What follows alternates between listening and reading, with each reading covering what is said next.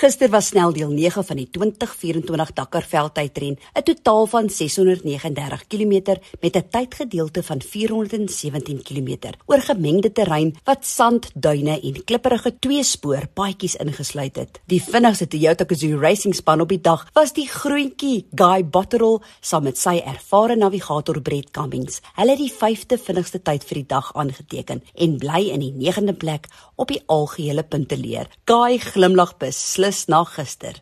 Yeah, we had a good run. Brett was fantastic on the notes, really difficult. We're driving on these flat rocks and you can't see anything. So uh, it's very, very tough to see the road. But we pushed a bit harder today. Always a bit worried about punctures. So I thought, uh, let me push a bit harder. And the rocks are right at the end. So maybe I could make up a bit in the beginning. And if I got a puncture at the end, I'd have a bit of time. But uh, I think we did a fantastic job and the pace was really good. Really happy with the performance. The car ran fantastic, so really happy. Naas vinnigste vir die Toyota Gazoo Racing span was Lucas Moraes en Armand Monlian. Al het hulle vir die grootste deel van die sneltrek naby die voorkant van die renveld gejaag, het moeilike navigasiewerk veroorsaak dat hulle baie tyd verloor het. Sewende vinnigste op die dag, maar hulle bly in die derde plek algeheel. Janiel De Villiers en Dennis Murphy het 'n goeie dag gehad totdat hulle navigasiepunt uitdagings gehad het. Hulle het ongelukkig na hulle probleme gister teruggeval tot 8ste algeheel. Janiel vertel ons meer. Alle alles redelik goed gegaan tot by 260 km. Toe mis ons die safety waypoint en die volgende het ons klaar getrigger. So ons kon nie teruggaan om hom te kry nie. So dit beteken 'n 15 minute penalty en dan het ons 'n paar wiel gekry en toe kon ons die volgende waypoint ook nie kry nie.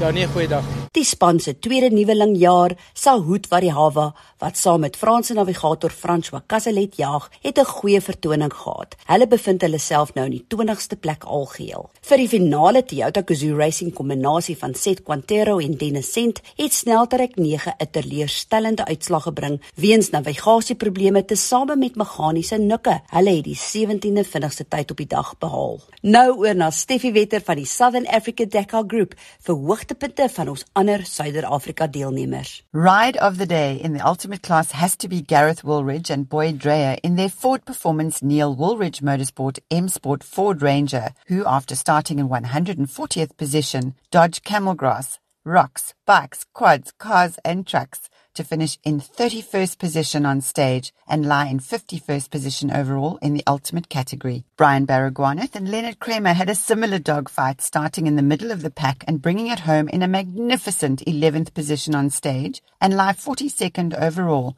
in their Century Racing CR7 in the ultimate class. Ross Branch was disappointed with his performance today, but he rode superbly well, finishing in fifth on stage.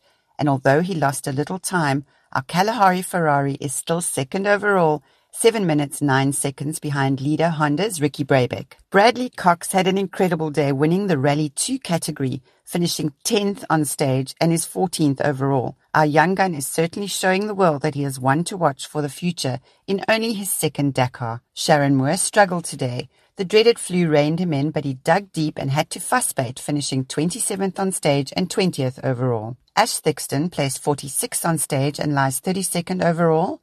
Ronald Venter placed 63rd on stage and moves up to 66th overall, with Stuart Gregory in 78th on stage and 63rd overall. For all the news, footage, interviews, results and tracking, join us on any of the Southern Africa Dakar Group social media platforms. Ek is Jeanette van Wiele twee Wiele. This is Stephie for the Southern Africa Dakar Group and Dakar Rally 2024. Tot môre, hou jou wiele aan die rol.